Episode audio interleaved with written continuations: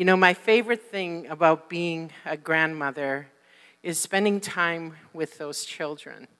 And I don't know, a couple years ago, I was just thinking about the opportunity that I have with them to pour into their lives. I had amazing grandmothers. one, one grandma, she was about four foot ten, or is that four foot eleven going to heaven? You know, but she was really short, and we just loved her, and our goal was to get to be as tall as Grandma. Well, that didn't take too long. I think I was probably about ten. But um, there were qualities in her. She just was oozing love. And so was my grandpa, Grandpa Nowak, and Grandma Nowak. And then my grandma and Grandpa Carlin were, my Grandma Carlin was probably the hardest working woman I'd ever met. She went to school to be a teacher, and back then they called it normal school. I wonder why. They should call it that today. Maybe that would help. um, but she went to school to be a teacher, but then she married a farmer, and she became a housewife. And then she worked in a cheese factory, and she farmed, while my grandfather was out doing other things. So part of my issue with alcohol in life is because of the way he lived his life and how it hurt my grandmother. And so I'm like, I don't want anything to do with that stuff. But when I have my own grandchildren, which I do now, to have the opportunity that every time I'm with them, they get some piece of Jesus, some piece of who he is in my life, whether that's loving them, and I love to, I've shared this before, but they sit in front of me, and I do my little finger plays with them, and all that fun stuff, and, and they sit so good, like they love that stuff. I love to talk to them about who they are and their strengths, and you see those things at such a young age. And when you think of how that's developed in each of their lives, we love the innocence of grandchildren, the innocence of any child. You know, for those of you who don't have children, for those of you who serve in Refuge Kids or other children's ministries, if you're watching online, to know that you're taking part of your life to sow into the life of a little child, that you're making a huge influence in their lives, a huge difference. You know, when children, when they start out, you know, they drink from a bottle or or have mom there, you know, or then they start with parade foods, and and then they start using that little, you know, fun-looking spoon that they try to make their mouth and miss it, and and we think that's so cute. Look at how close they got, but they didn't quite make it, but that's so cute. And we don't scold them, right? We don't say, you missed it. You need to get that spoon in your mouth. But somehow in life, that starts to change. Sometime in life, our response to our children is a little bit different, isn't it? And partly that's because they aren't always these innocent, sweet little beings. They come to an age of accountability. And that age of accountability is when they need to know what right is and what wrong is, and what right and wrong is based on the Word of God and based on truth.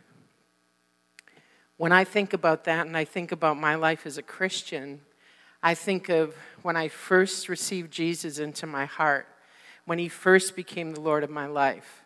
You know, I can remember that day like it was such an amazing day. My world before that time was that, um, you know, I was one of those people who, you know, liked to sip probably a little too much. Um, I have friends in the audience, and I won't point any fingers, who were right there with me. But Jesus came in, and Jesus made a difference in our lives. I can remember feeling like, so, okay, my life before Jesus, I was a partier. If there was a party, I was going to be at it.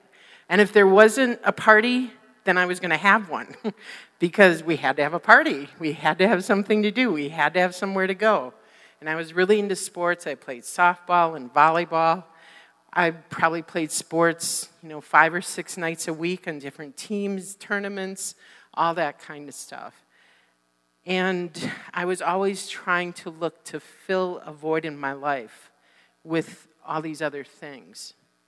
And so when I received Jesus into my heart, I knew that there was a marked difference in who I was before Jesus and who I was then. And I can remember being in that service, and um, the minister had asked if there was somebody, anybody in the room who wanted to give their heart to Jesus. And I can remember putting my hand up like that. And he said, um, or the guy next to me, the guy that I came with, said, "You need to put it up higher. They're not going to see it." I said, "Shut up." I did say that word. I don't say that word anymore.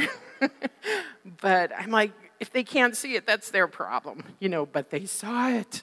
And so they asked me if I would come with them and go to another room, and they were going to pray with me. Well, I was really scared. I'm like, they're going to take me to another room. What are they going to do with me? Like, put a white muumuu on me and shave my head or something? I mean, I had no idea what they were going to do. So don't take people to another room. um, but, you know, that day was the best day of my life. And at that time, I was like a little child. I was at a place that my heart was totally one hundred percent open to everything God had for my life. Matthew eighteen, one through four, in the New Living Translation. It says, "About that time, the disciples came to Jesus and asked, 'Who is greatest in the kingdom of heaven?' Jesus called the little child to him and put the child among them. Then he said, 'I tell you the truth. Unless you turn from your sins and become like little children, you will never get into the kingdom of heaven. So anyone who becomes as humble as this little child is the greatest in the kingdom of God, in the kingdom of heaven.'" So in order to get to heaven, in order for the kingdom of heaven to rule and reign in our hearts, we have to humble ourselves.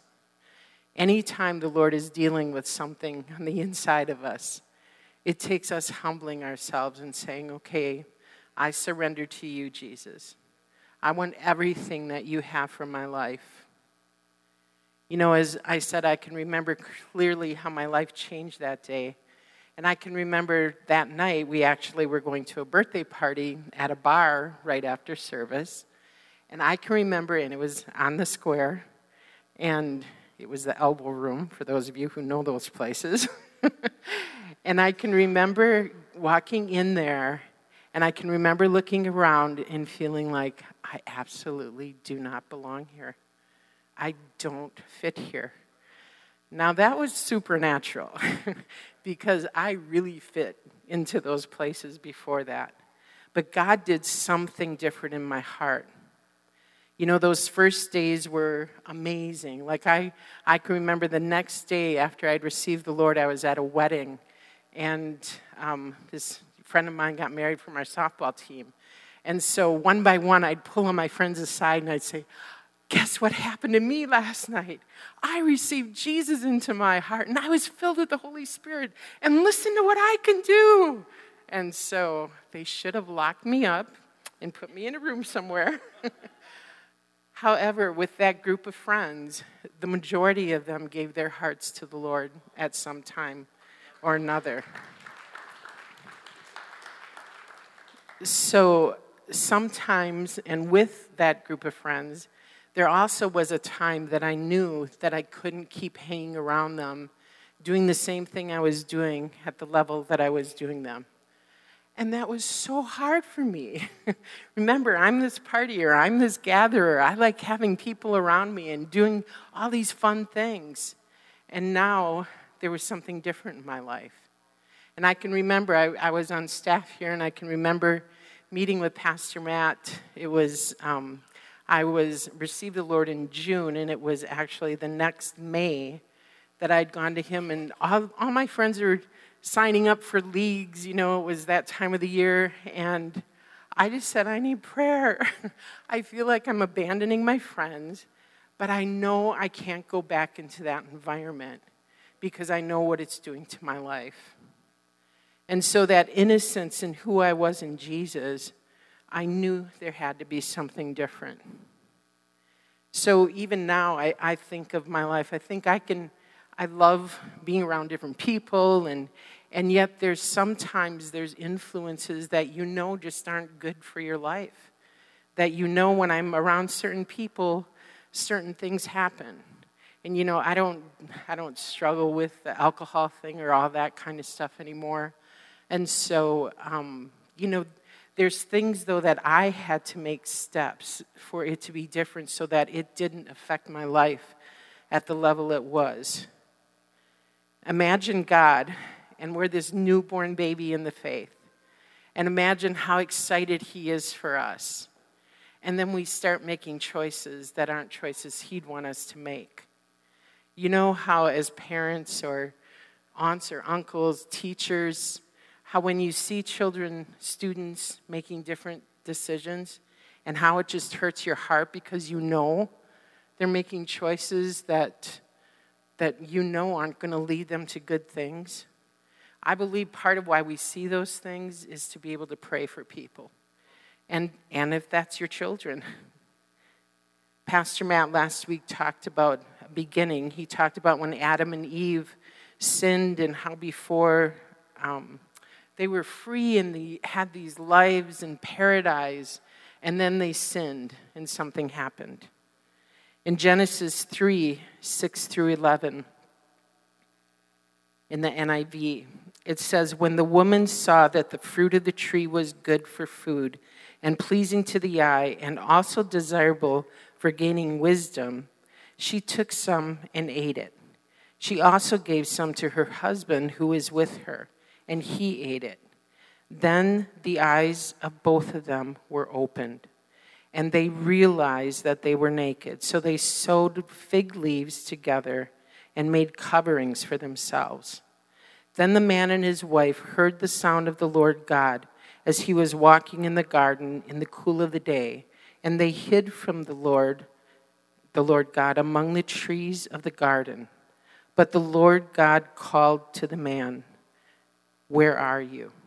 He answered, 'I heard you in the garden, and I was afraid because I was naked, so I hid.' And he said, 'Who told you that you were naked? Have you eaten from the tree that I commanded you not to eat from?'"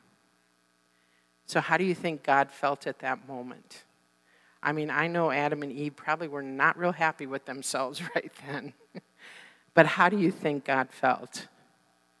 In Genesis seven, or um, Genesis three, verse seven, it says, "Then the eyes of both of them were opened. They knew what they did wrong, and they knew they disobeyed God." You know, when we give our hearts to Jesus, there are things before that that it's really no big deal. But after that, it's like our eyes are wide open, right? It's like we know, oh, like Pastor Matt was talking about, living a life of obedience. We want to obey God. And so our eyes are open to what obedience looks like. And so what Adam and Eve really did was sinned. And we don't talk about sin a whole lot, right? But remember, that was my assignment today.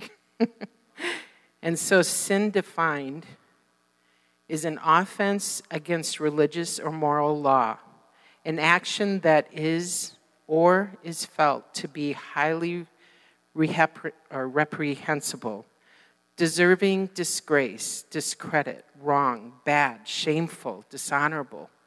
Ugh, are you feeling all that? It's um, often a serious shortcoming or a fault. It's a transgression of the law of God, a state of human nature in which the self is estranged from God, no longer close to or feels alienated. In the Greek, the word for sin means to miss the mark and failure. And so what's what is the mark? It's missing the goal that God has for us. It's kind of like if you're going to shoot a dart to a bullseye, you know when you miss the mark. It's that kind of thing. And so when we sin, we choose to separate ourselves from God. I heard a minister a few years ago, and he said, every moment we have a choice between life or death. The things that we do, the things that we say, the people we're around, the things we allow to influence us. So when Eve sinned and Adam followed, they didn't realize the consequences of that sin. You know, I wonder if they would have gotten a whole laundry list of, if you do this, then this, if you do this, then this. It really was, we need to obey God.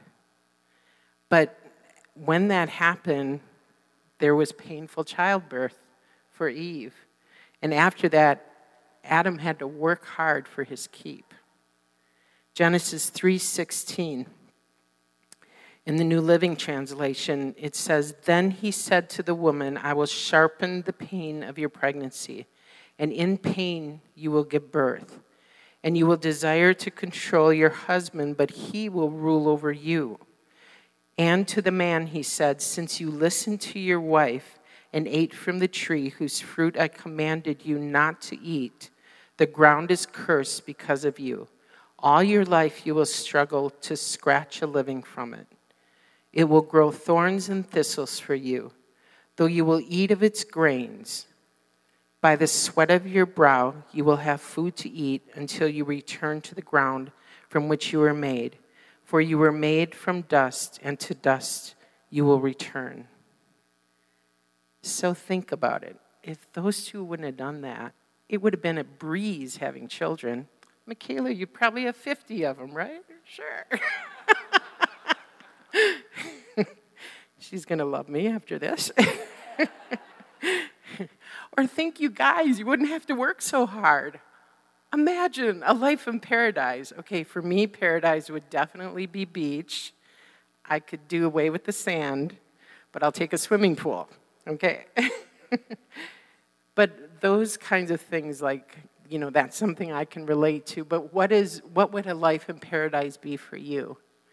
You know, really, when we obey God, when we make those choices, we don't have to have all the junk in our lives. I mean, there's day-to-day things that we have to do and have to be part of our lives. But the consequences of sin are real. And, you know, we don't often, at least back in the day, um, I don't sin thinking, well, this is going to happen to me. I'm going to sin, and I'm going to do it anyway because this is going to happen, and oh, well. Really what happens after you become a Christian and you continue in sin, it's something called condemnation. And that's really the enemy's voice saying things to you like, see, you're not good enough. You're never going to measure up. You'll never amount to anything. You always make mistakes. God doesn't really love you. How many of you have heard that stuff in your ears when you make mistakes? Feeling condemned is right where the enemy wants you, because then you get paralyzed and you start believing what he says.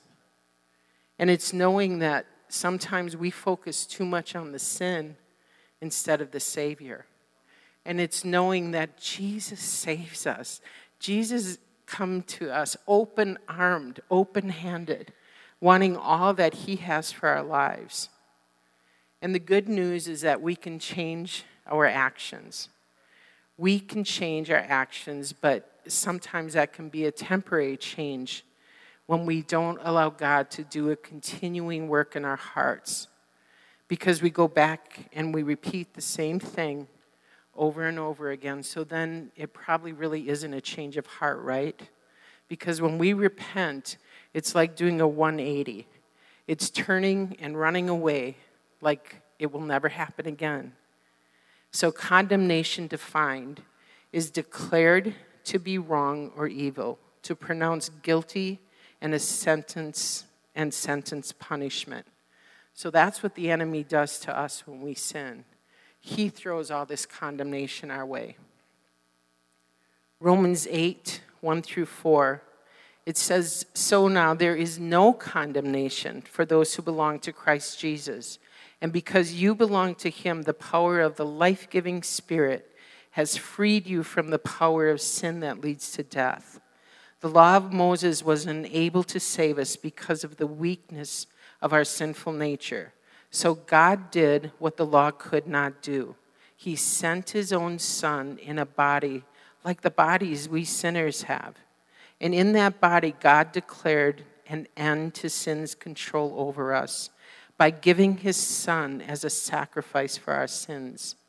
He did this so that the just requirement of the law would be fully satisfied for us who no longer follow our sinful nature, but instead follow the Spirit.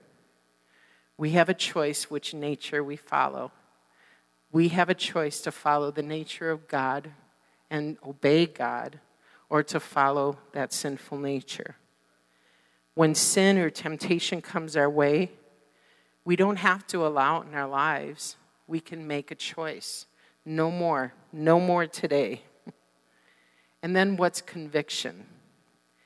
Conviction defined is a strong persuasion or belief, the state of being convinced of error or compelled to admit the truth. So a conviction is an inside knowing that we shouldn't do something before we do it. So it's knowing, okay, maybe maybe you've been stuck on a Netflix series for five years, and all of a sudden when you watch it, you're like, mm, I probably shouldn't be watching this. Oh, I don't like what this does to me. I don't like the way they're cussing all the time, or I don't like all the stuff that goes on there. Like, when I watch that, Jesus is in my heart, so I really bring him with me when I'm watching this stuff. And do I want to keep doing that? That's conviction. That's knowing that, oh, there's this thing, I just don't want to keep doing it. And so really, conviction is knowing that we shouldn't do something. It's kind of like, you know, if uh, maybe you're walking and you knock something over, and, you know, in Wisconsin, a lot of people say, oh. It's kind of like our Holy Ghost, oh, don't do that, oh. I don't know why we say that in our house a lot. But um, how, how we get the mindset off of the sin and knowing that we're, that conviction is hitting us, and knowing that there isn't condemnation when we're in Christ Jesus. So don't receive the condemnation junk. The conviction, that's a good thing. It's a good thing to know, okay, I know that God doesn't want me to continue in this way. The Bible says that I've hidden my word in my heart, or your word in my heart, that I might not sin against you. Because Jesus sees us just as if we'd never sinned. And that's called justified. So you're justified means just as if I've never sinned. And justifying, justification is the act by which God moves a willing person from the state of sin or injustice to the state of grace, justice. The change in a person's condition, moving from a state of sin to a state of righteousness. And righteousness is right standing with God. I can remember when I first became a Christian and people would say, you're the righteousness in God. And I was like, well, I'm not a nun. Like, who's righteous? Like, I'm not a saint. But I didn't know those things.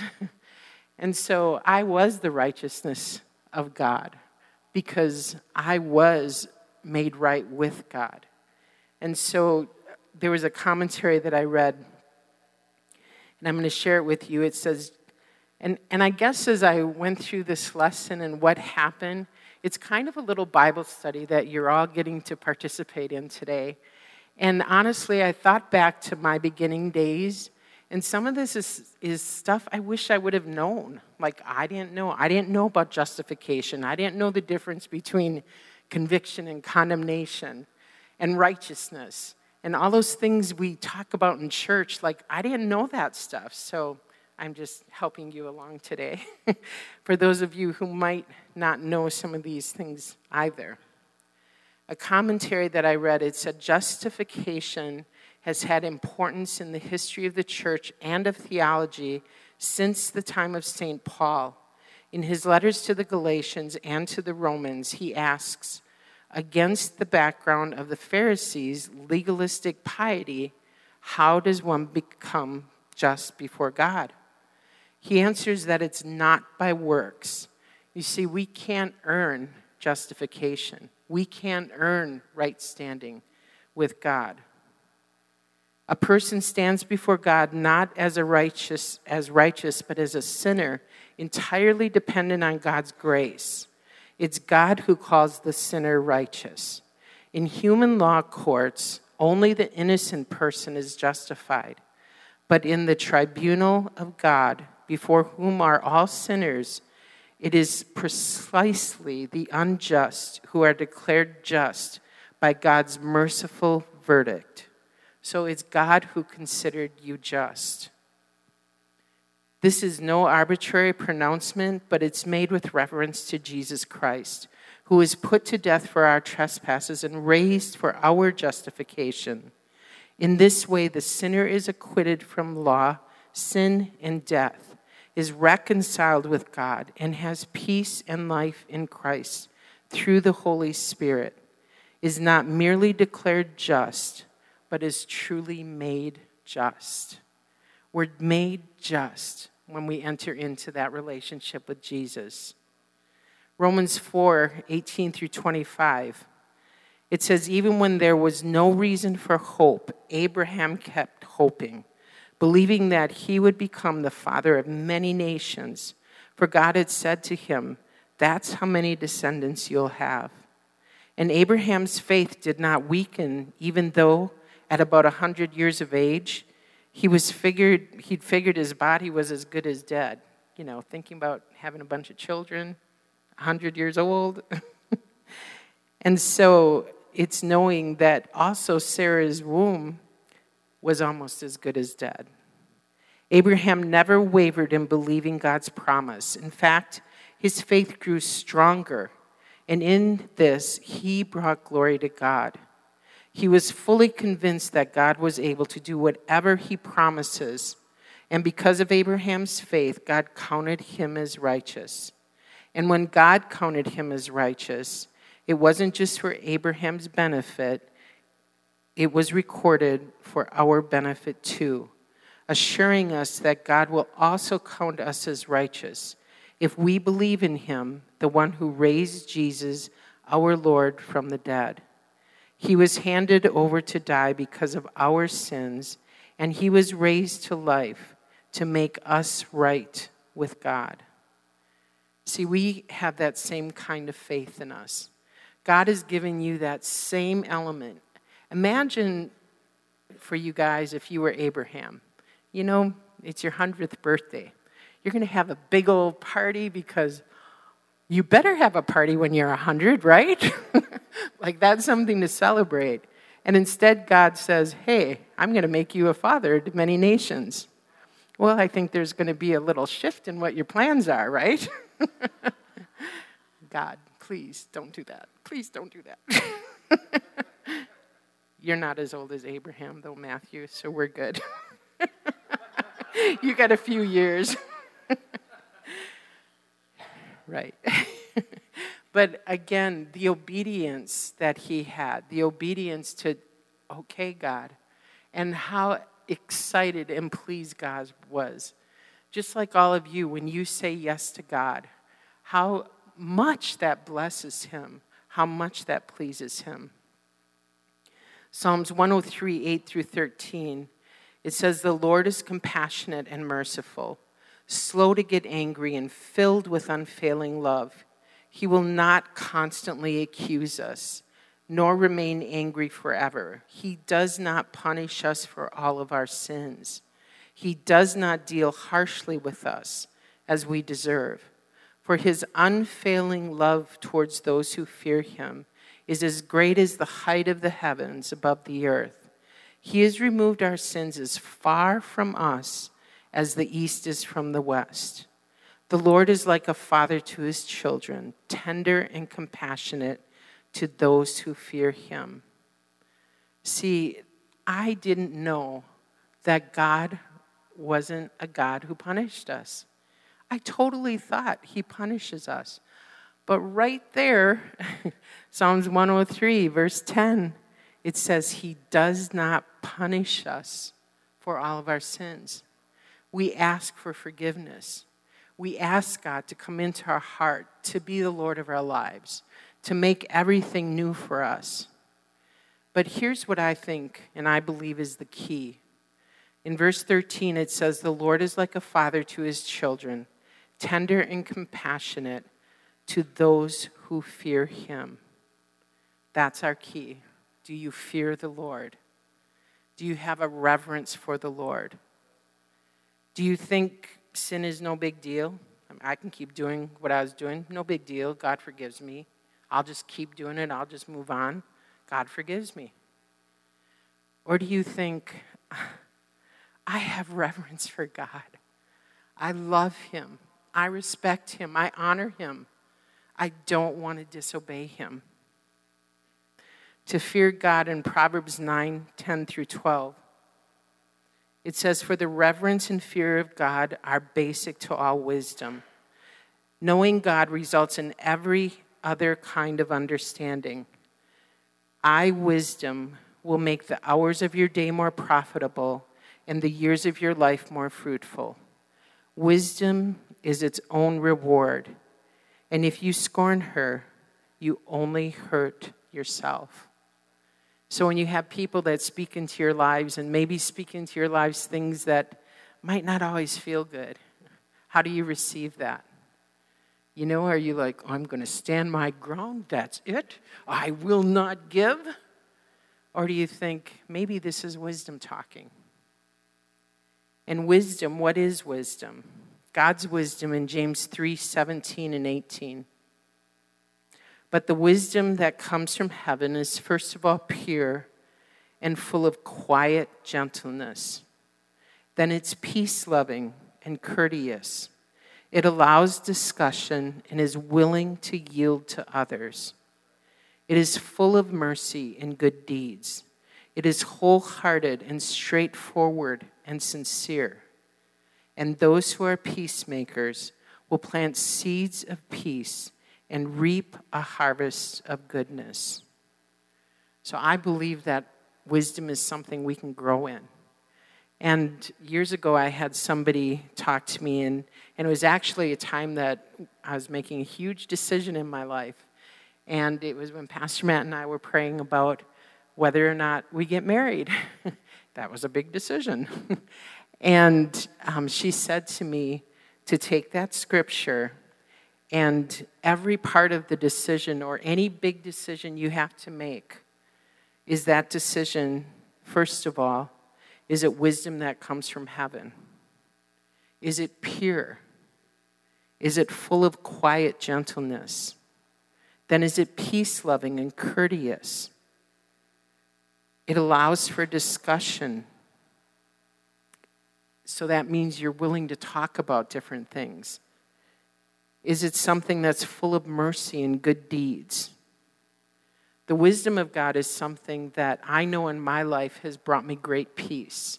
I know that things have not always been hunky-dory, you know, and and a lot of you know in the last few years, Pastor Matt and I both said goodbye to our parents. Within a three-year period of time, they were all gone. And they were people that were constants in our lives. And yet, I believe that it was because of the wisdom of God, because of our faith in God, because we weren't building a house on sandy soil. We had a firm foundation that we were able to walk through those seasons and all the things that go with it. So I believe that my walk with God helped me to grow in wisdom when it came to making decisions that I never had to make before. Another thing is that when we ask for forgiveness and we allow God's wisdom to lead us, we reap the benefits of a life filled with peace. You know, if you're hanging on to the sin in your life and you're not willing to change, you're not going to have peace. You know, I, I think of some of us, you know, maybe our children haven't always made the best decisions in our li- in their lives. And we can be the parents that are standing back and looking and seeing choices and decisions and And want to just say, hey, if you just do this, it's going to go really good for you. But they don't listen because you're just mom or dad. And yet, you can still have influence in their lives through prayer, through the way you talk, through the kinds of things you say. People need to know that you believe the best in them. They need to know if you're speaking into their lives that you're not out to get them, but you want what God has for them. And then I think about the grace of God. Grace is made known in our lives. It's unmerited favor. You know, it's something that we can't earn. We get something not for what we've done, but because it's God's nature. Grace is something that you don't deserve. Mercy is not getting what you do deserve. Grace is when God gives us good things that we don't deserve. Mercy is when he spares us from bad things that we do deserve. Years ago, I heard a song, and it was called Mercy Says No. And it's a song that's just always stayed with me whenever I think I'm in a situation. And I think, you know, really, if we follow the rules, this is what should happen. But in reality, the mercy of God, we're not always going to follow the rules. We're going to listen to the heart of God and say, God, what do you want? And mercy says no. It's like God saying, I'm not ever going to let you go. I'm not going to let you slip away. I'm going to do what I can to keep you close to me. Let's be that way, church. Let's be that way with people in our lives. Hang on to them because mercy says no. You know, I've experienced a relationship with Jesus. Most, probably ninety plus percent of you in this room have. But you know, there's all kinds of people out there who haven't. And, you know, they, they talk about people who come to church on Easter and Christmas.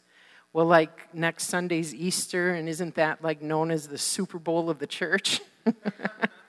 You know, a lot of people go to the Super Bowl. People want tickets for the Super Bowl. You got some little tickets right there that you can give to people free.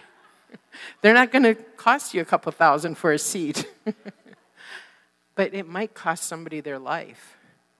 It might cost somebody saying yes to Jesus.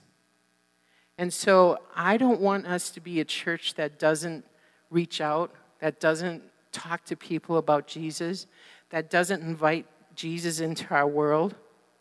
I, we heard a minister this week, and he talked about before he came to know the Lord, that he, he wasn't a horrible person. He didn't commit all kinds of crimes and do all kinds of things that he shouldn't. He was just lost. And you know, there's a lot of lost people out there, and they're waiting for you to share the hope that you have in your heart. There's something different about you. Take that opportunity to invite them. So every week we come to be encouraged, to be built up. Next week, I want to encourage you to come here with a heart to serve. I, I want to encourage you, serve one service and seek the next. Serve one service, if, you know, we have that fun little golf cart out there, and I'm going to beat you to it if you don't get on that list to volunteer. Only you'll go really fast with me driving it, so. But, you know, opportunities like that, there's all kinds of ways that we need help to reach this community. And so I want to encourage you with that.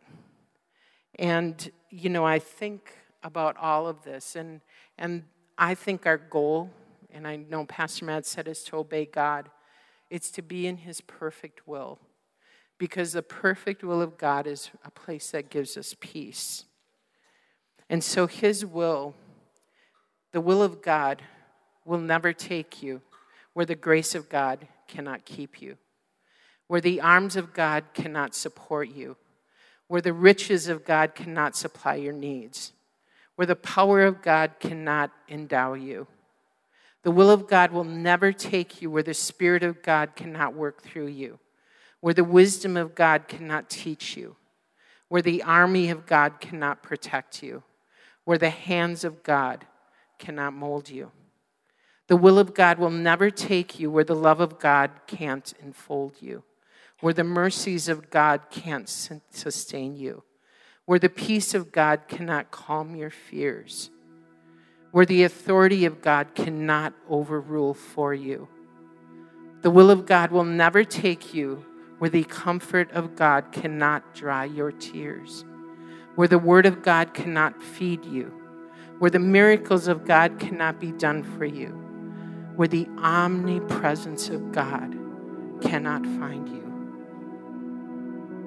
I don't know where you are with your relationship with the Lord, but I know that the will of God is the perfect place for you to be. I know that Jesus brought me out of a life that was a mess.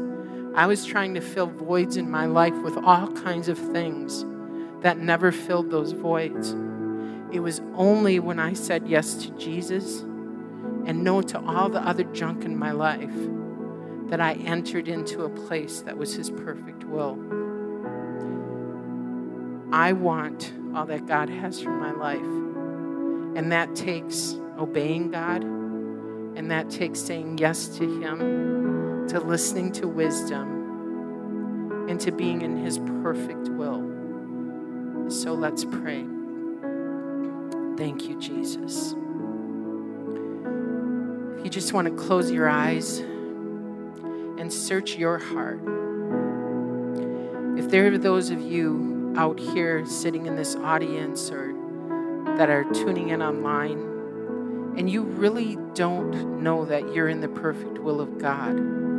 You don't know that you're in right relationship with Him. You don't know that if you left this place today and, God forbid, were killed in an accident, that you would die and go to heaven. If you don't know those things, I'd like you to slip up your hand and say, Jesus, I want all that you have. I see that hand. See that hand. Thank you, Jesus. See that hand. See those hands. Thank you, Father. And now let's all pray this prayer together, because we can all continually renew our faith in Jesus. Dear Jesus, I thank you that you died on the cross for me. I thank you, Lord, that you forgive my sins. And I ask for you to come into my heart and be the Lord of my life. Fill me with your Holy Spirit and make my life new in you. In Jesus' name. Thank you, Lord. And now we're going to enter into a time of worship, but I want you to think about something. If you said that prayer and you meant it from your heart, if you've been walking with God for forty years and you said that prayer and meant it from your heart, you know that God needs you. Part of why we're on this earth is He put us here so that we can reach other people and share Jesus with other people. I was watching a video, and it was the people who, about the people who owned the donkey when Jesus rode that donkey and rode the donkey through, you know, to on that day of that Palm Sunday, that glorious triumphant day. And, you know, somebody had to obey God to let Jesus ride on that donkey. So imagine the part you play that you might think is little and insignificant, but it means so very much to Jesus. So as we worship, as we spend time with the Lord in worship, I just want to encourage you to tap into all that God has for your life. And let's invite all kinds of people to service next Sunday.